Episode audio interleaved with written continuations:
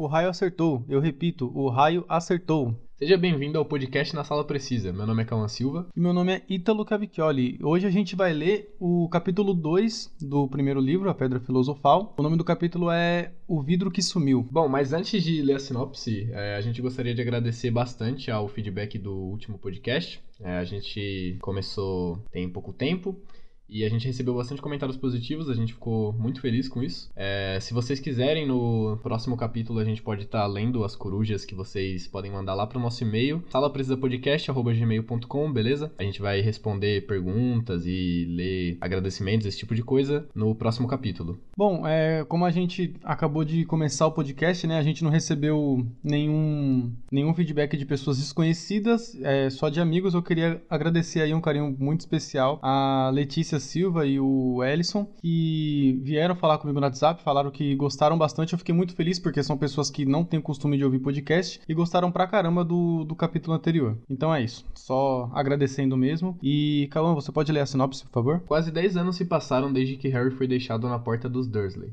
Ele acorda com tia Petúnia gritando e batendo na porta do seu quarto, que fica no armário embaixo da escada. Por sorte, Harry pode ir para o zoológico com os Dursley na comemoração do aniversário de Duda. Tudo está vindo bem até Harry começar a falar com uma cobra e depois, sem querer querendo, fazer o vidro que a separava dos visitantes desaparecer.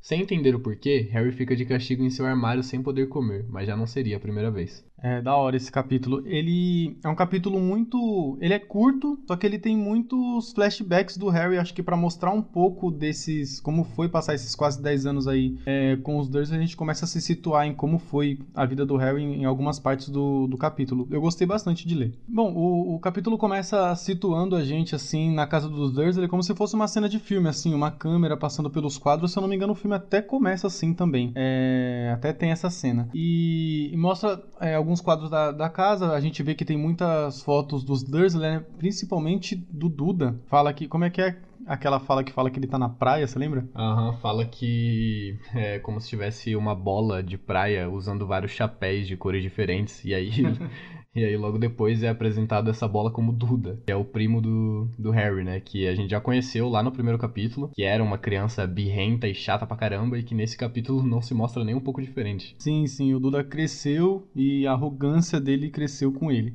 É, só que não tem nenhuma foto do Harry na casa. A gente já vê que, assim, é muito estranho, o menino mora lá há quase 10 anos, não tem nenhuma foto dele, nem com o primo, nem com o resto da família, e nem dos pais dele também. Não tem nada que lembre o Harry na casa. Bom, logo logo depois da gente ver os quadros da família Dursley e nenhuma foto do Harry nem dos pais dele, o Harry acorda com a tia Petúnia batendo e gritando na porta dele, pedindo para ele levantar e fritar o bacon, que é o aniversário do Duda, e ele vai ser o responsável por fazer a comida. É, aí depois disso, o Harry, ele tipo, ele dá uma, uma lamentada assim, eu, eu imagino ele resmungando, tipo, um saco, tá ligado? É, né, no livro fala que ele dá uma gemida. É, ele tipo geme, tipo, ah, merda. Isso, tipo, não, não tem a fala, né? Só fala que ele, tipo, lamentou lá. E aí a tia Petúnia ainda pergunta: Ah, você disse alguma coisa? Ele: Não, não, não, tô indo já, tô indo. Aí ele levanta. Eu acho que ele lamentou por ser aniversário do Duda, né? Eu acho que ele, não sei, uhum. não deve gostar do, do aniversário do primo dele. Imagino que nem um pouco. É. Aí ele levanta assim, começa a se arrumar. Aí antes de colocar a meia, ele tira uma aranha da meia dele, porque aranhas são bem comuns num armário embaixo da escada. E aí a gente descobre que o quarto do Harry fica embaixo da escada. É um armário pequenininho é, isso daí também é igual no filme. É um armário minúsculo lá, que aí só tem a cama dele, assim, algumas coisas e bastante aranha, pelo jeito. Aham. Uhum. Eu imagino que deve guardar coisas que geralmente ficam em armários embaixo de escada mesmo, né? Tipo vassoura, um negócio assim, tá ligado? Sim, sim. Eu acho esse um, um foreshadowing bem legal, porque lá no segundo livro, a gente vai ver que o Harry tava, assim, pelo menos bem mais tranquilo do que o Rony, quando ele vai seguir as aranhas. E eu fico, eu sempre imagino, quando eu leio essa parte agora, que ele tava bem tranquilo porque ele já tava acostumado, assim, a, a tirar a aranha da, da meia, da, fazia parte da rotina dele. Bom, o livro comenta que o Harry ele é bem pequeno para a idade dele, ele é muito magro, é, e dá a entender, é, parece pelo menos, que ele é muito menor porque ele só usa as roupas que não servem mais no primo Duda que é quatro vezes maior que ele. Então as roupas ficam muito largas nele. É, meu, é descrito que ele, tipo, ele é bem, bem raquítico, assim, ele é bem magrinho. E ele, além disso, ainda usa as, as roupas do Duda, o que faz ele parecer bem menor. Então ele, meu, imagina a, a cena, né? O, o menino, o Harry. Ele parece um menino bem judiado, assim, bem magrinho, como se não comesse nada. E ainda fica usando as roupas largas que o Duda não quer mais. E ainda por cima, os óculos dele tem um, um remendo, assim, porque fala que o Duda bate tanto na cara dele, já deu tanto soco na, na cara do Harry que o óculos vive quebrado. Aham, eu acho bem triste descrever o Harry é, logo de cara como um menino bem magro, assim, bem raquítico. Porque daqui a pouco, né, a gente descobre que os Dursley, eles deixam ele algumas noites sem comer. Quando acontece algumas coisas estranhas. É, sim, tipo, em forma de castigo, né? Vai ficar. Aham. Vai ficar preso no seu quarto e sem comer e tal. Mas a gente vai falar disso daqui a pouquinho. Bom, o Harry, pelo visto, ele é uma criança sem autoestima nenhuma, porque o livro já diz que a única coisa que ele gosta nele mesmo é a cicatriz dele, que é em forma de raio na testa dele, né? O livro também o descreve como tendo olhos verdes bem grandes, é parecido com os da mãe dele, que a gente vai ver nos próximos livros. Sim, é, exatamente. Tipo, ele é...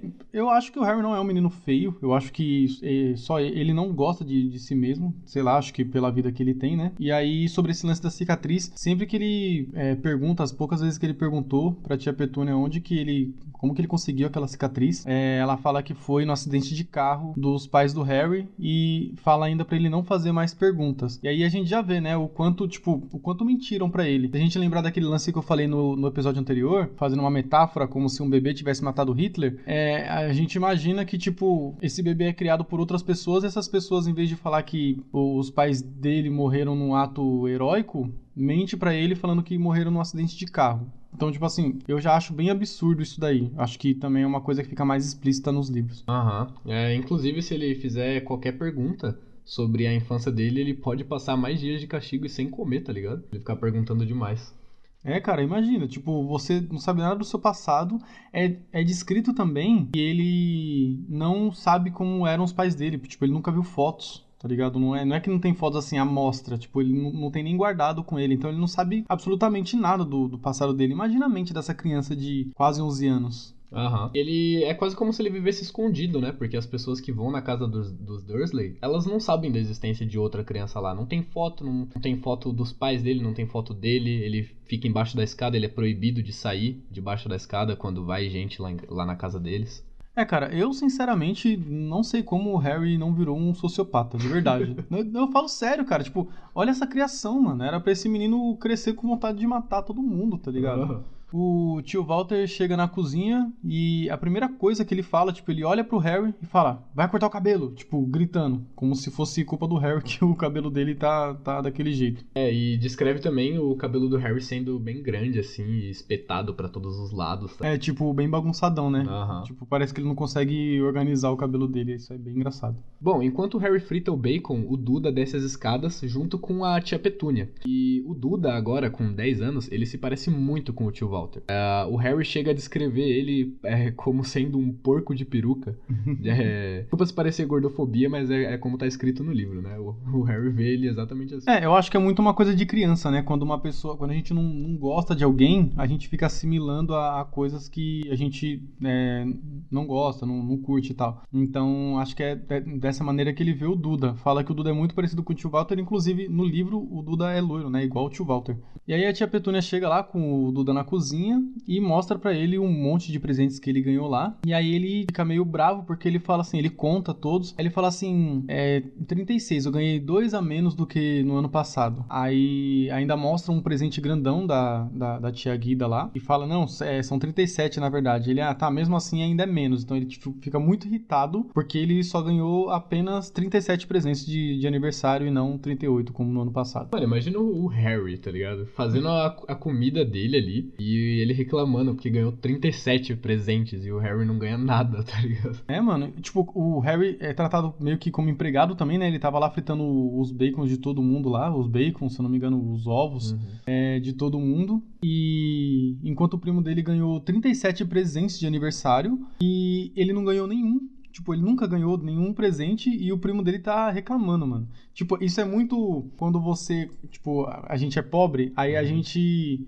Isso aconteceu comigo. Eu trabalhava em Alphaville. E, cara, tipo, quando você nota a diferença da, de vida da- das pessoas, que era justamente o que o Harry passava dentro de casa, você fica muito revoltado, mano. Por isso que eu tô falando. Eu não sei como ele não virou um sociopata. É, nossa, é muito. Como é que eu posso dizer? É muito revoltante, porque ele praticamente mora com uma família rica, tá ligado? Num bairro que parece ser de pessoas ricas também. E ele é tratado exatamente como um empregado, tá ligado? Ele usa roupas que nem são dele, mano. Os óculos dele é remendado, tá ligado? Ele corta o cabelo em casa. É, sobre esse lance de, de cortar o cabelo, é, a gente vai falar daqui a pouquinho também, porque tem uma coisa bem engraçada aí pra se falar. Aí o Harry percebe que o Duda ele começa a ficar meio vermelho, porque ele só ganhou 37 presentes, tá ligado? E aí ele percebe que o Duda vai ter um acesso de raiva. E essa parte é engraçada, porque diz que o Harry começa a comer mais rápido antes que o Duda vire a mesa puto, tá ligado?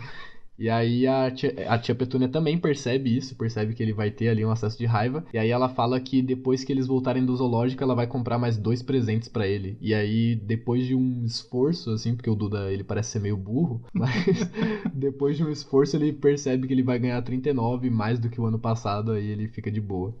Inclusive, né, nessa cena no, no filme eu acho legal também, porque reflete isso que eu tô falando, que no livro não mostra o Harry olhando com aquela cara de bravo assim. Mas quando a tia Petúnia fala no filme, ah, a gente vai sair, vai comprar mais dois presentes. Aí o Harry fica olhando com uma cara de puto, mano, como se ele quisesse matar o Duda. Um dos presentes que o Duda ganha é uma bicicleta de corrida. E aí o Harry fica se perguntando por que, que ele ganhou a bicicleta de corrida, já que ele detesta fazer exercício, tá ligado? Sim, aí, tipo, depois disso tudo, o tio Walter ainda fica feliz. Ele fala, ah, tá certo, ele quer tudo que ele tem direito, igual o pai dele. Tipo, ele, ele aprova esse tipo de comportamento, o que reforça esse comportamento idiota do Duda, mano. Ele, vai, ele já é uma criança suportável e ele vai ser, tipo, eu acho, pelo que, pelo que parece, assim, ele vai ser um adulto ainda pior do que os pais dele, mano, de tanto que ele é mimado. Aham, ele vai ser um tio Walter 2.0, tá ligado? Isso, exatamente. Aí, depois disso, a tia Petúnia atende o telefone e descobre que não, não vai ter como o Harry ficar com a senhora Fig. E aí, a gente vai abrir um parênteses aqui pra falar um pouquinho da senhora Fig. Ela é uma senhora que eu, eu acho que ela, assim, no filme ela mora em frente, né? Não sei se ela mora exatamente em frente no- no- nos livros. É que ela fica com o Harry sempre, tipo, toda vez que os dois ele precisam sair, principalmente no aniversário do Duda, o Harry fica lá com ela o dia inteiro e o Harry não curte, porque ela é uma velhinha meio chata que fica falando dos gatos dela. E aí o Harry não, não curte ficar lá. Só que no filme, a gente só vai conhecer a Senhora Fig lá no quinto, lá na Ordem da Fênix. Mas já fica aqui a dica pra Senhora Fig que ela já é, é um personagem desde o primeiro livro. Ela já ficava com o Harry. Aí o tio Walter sugere deixar o Harry com a Guida, que é a irmã do Walter, a Guida Dursley. Mas aí a Petúnia diz que ela detesta o Harry. E o Harry, ele fica meio puto nessa parte, porque isso acontece direto com ele, dos Dursley falarem na frente dele como se ele não estivesse lá, como se ele não existisse. No livro ele até diz que às vezes ele acha que eles consideram ele é, não como um ser humano, tá ligado? Como outro ser desprezível, muito abaixo do nível deles, assim. Sim, sim. É, eu até esqueci de colocar essa parte no roteiro, obrigado por lembrar, porque é falado explicitamente isso. É como se ele fosse uma lesma, né? Aham. Então, cara, olha como o Harry se sente. Tipo, eles, tão, eles ficam discutindo lá com quem que vai deixar. Aí um sugere uma coisa, outro sugere outra. Aí a tia Petúnia fala: Ah, Walter, ela odeia o menino, falando da tia Guida, né? Não sei se vocês lembram aí, vocês que viram os filmes, da tia Guida, aquela tia que o Harry transforma ela num balão lá no terceiro livro. então, ela, ela já aparece aqui, né? Só o nome dela. E já fala que ela detesta o Harry. E o Harry já fica meio puto, porque eles estão falando como se ele não existisse, como se ele não, não, não tivesse ali. Aí o o Duda até começa a fazer birrinha, tipo, ele já tem, ele tá fazendo 10 anos, na verdade 11 anos. Só que ele ainda chora igual uma criança, cara. Tipo, ele fica chorando, fazendo birra. Ai, mãe, eu não quero que ele vá. E, tipo, fingindo que tá chorando. É... Só que ele não tá chorando de verdade, é óbvio, não sai nenhuma lágrima, o Harry percebe. O Duda olha- ainda olha pra ele com cara de, de mal ainda. Aí o melhor amigo do Duda chega, porque ele vai comemorar o aniversário do Duda com ele. E na hora que ele chega, o Duda para de chorar. É, esse melhor amigo do Duda, ele nem chega a aparecer nos filmes, né? Ele só aparece no- nos livros. Bom, o nome do melhor amigo do Duda é Pedro Poukes. O livro descreve ele como sendo um moleque muito magro, tendo cara de rato. Que é na, na visão do Harry, né? E esse é o moleque que geralmente segura o braço das outras crianças para trás enquanto o Duda bate neles, tá ligado? Sim, é, a gente vai ver daqui a pouco que o Duda é o valentão da escola, né? Tipo, Aham. ninguém gosta de, de ir contra o Duda e eu acho que o Harry, acho que isso não é falado, mas o Harry já deve ter sido vítima dos dois aí juntos aí, um segurando o braço do Harry enquanto o outro dá umas porradas na barriga. Bom, aí o Harry pergunta se não podem deixar ele em casa sozinho, porque aí ele pelo menos ia poder, quem sabe, ver a televisão ou até mexer no computador do Duda. Só que aí os tios dele não deixam porque acham que ele vai acabar com a casa quando eles chegarem. E aí, né, sem ter muita opção, eles levam o Harry junto pro zoológico. Então, aí antes deles entrarem no carro, o... essa cena é bem igual no filme também. O tio Walter segura ele e dá um gritão com ele.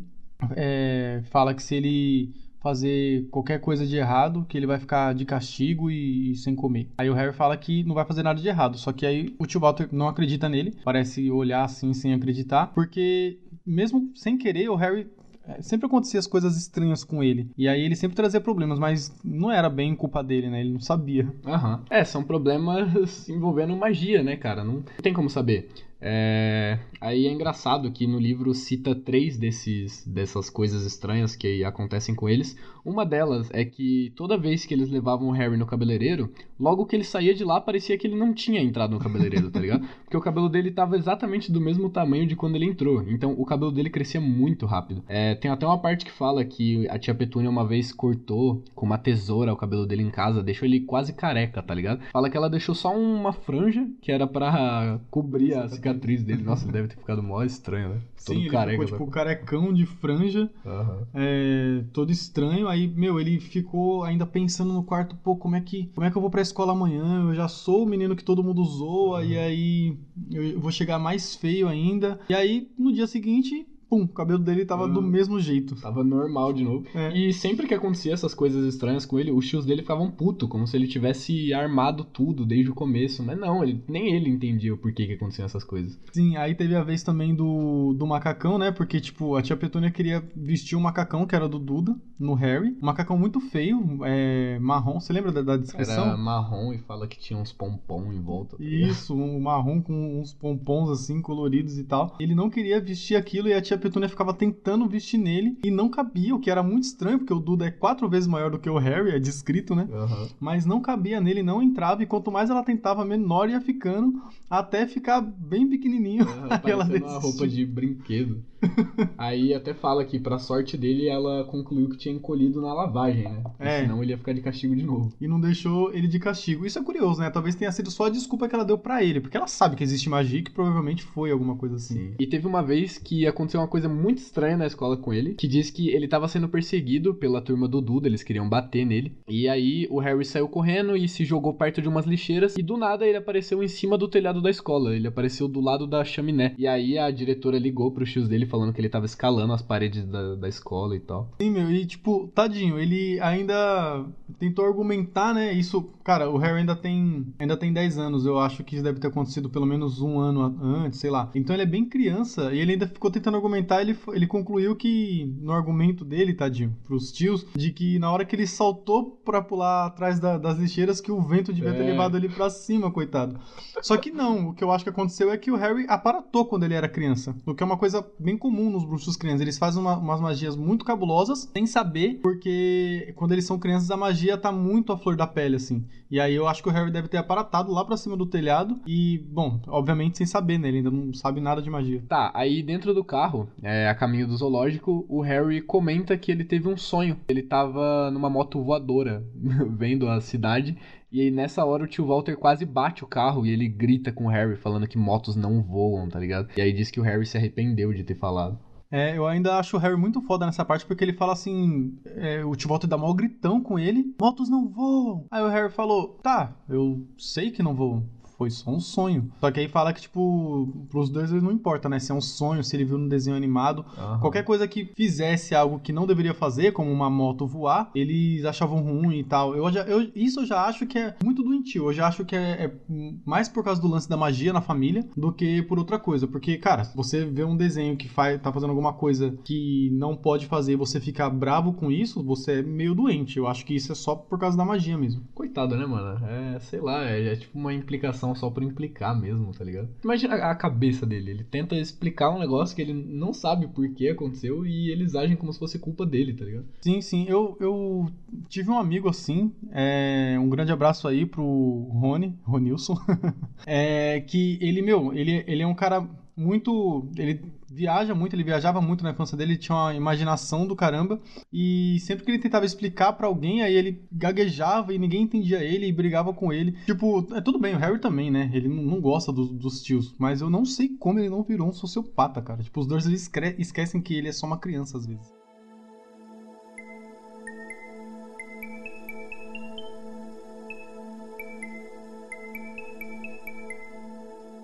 Quando ele chega no zoológico, o Duda vê uma barraquinha vendendo sorvete. E aí ele pede um pro pai dele. E aí eles compram um pro, pro Duda e pro amiguinho dele, o Pedro. E aí o cara da barraquinha pergunta o que que o Harry vai querer. E aí o tio Walter compra pra ele meio que de mau gosto, só pra, tá ligado? Não parecer que ele tá maltratando o moleque na frente de todo mundo. E o Harry descreve esse dia no zoológico como sendo um, uma das melhores manhãs da vida dele em muito tempo, porque ele conseguiu às vezes se distanciar um pouco dos Dursley e ficar olhando os animais, tá ligado? Sim, ele se distraiu bastante. Creio eu que sorvete não deve ser uma coisa comum na vida do Harry, né? Aí uhum. ele, ele tava lá tomando um, um, picolé de limão, mas tudo bem, tava bem legal. E ele tava se divertindo bastante. Inclusive, ele ainda tomou um sorvete mais gostoso, porque o Duda queria um sorvete maior e tava lá fazendo birra. E aí o tio Walter pegou, deu o, o resto do sorvete do Duda de, de bola de chocolate lá pro Harry e, e comprou outro pro Duda.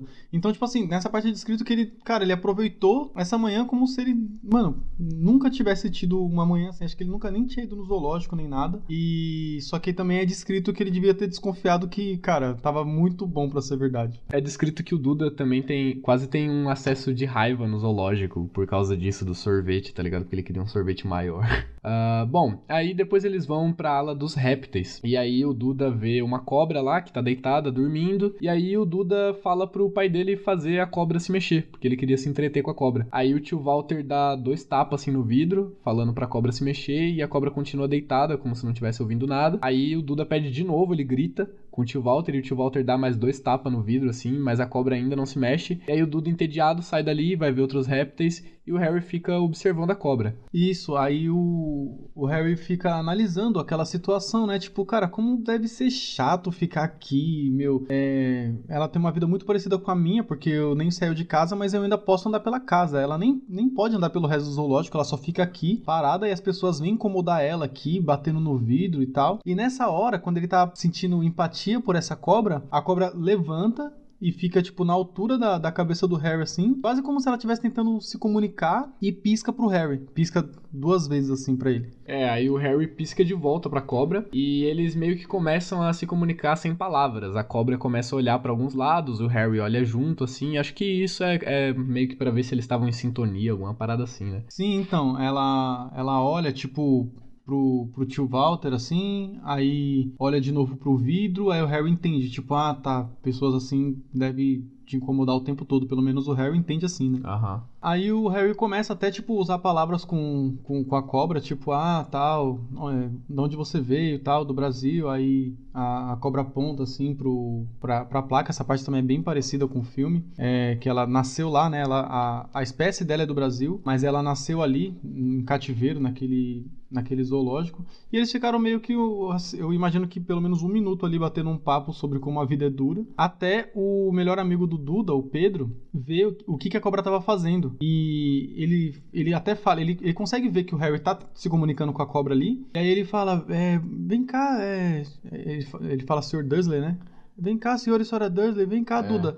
Vem ver o que essa cobra tá fazendo. Aí o Duda chega e dá um socão na, na costela do Harry, o Harry cai no chão. E o Harry cai no chão e ele fica observando ali o Duda e o Pedro apoiados no vidro, olhando a cobra. E aí, logo em seguida, acontece uma coisa muito estranha que gera o maior tumulto no zoológico. O vidro que o Duda e o Pedro estavam apoiados olhando a cobra simplesmente sumiu. O vidro desapareceu e eles caíram dentro do, do meio que do lugar ali onde a cobra ficava, tá ligado? É, na verdade, eu li essa parte umas três vezes para ter certeza de que eu tava certo, porque eu também lembrava que, assim como no filme, eles caíam dentro lá, tipo, no lugar que a cobra tava. Só que não, eu vi, eu li de novo e vi que quando o vidro some, eles se jogam para trás. Eles ficam, acho que eles se assustam porque o vidro sumiu e eles se jogam para trás, porque no filme o Duda cai lá dentro e o vidro reaparece e o Duda fica preso lá. E esse é o desespero do, dos Dursley. No livro, na verdade, o, eles, eles caem para trás e o que gera o tumulto é porque a cobra escapa, mas é, eles não chegam a ficar presos lá dentro como no filme. Sim, aí quando a cobra sai, ela meio que se rasteja ali entre os pés do, dos meninos meio que para dar um susto neles. E essa é a minha parte preferida do capítulo, eu vou ler aqui o trechinho. Quando a cobra passou rápido por ele, Harry poderia jurar que uma voz baixa e sibilante tinha dito: Brasil, aqui vou eu. Obrigado, amigo. Sim, no filme ela só fala agradeço, né? No, é. no, no livro ela fala um monte de coisa, então, tipo, cara, ela fala muito mais coisa, o que dá mais certeza do que de que o Harry realmente ouviu ela falar.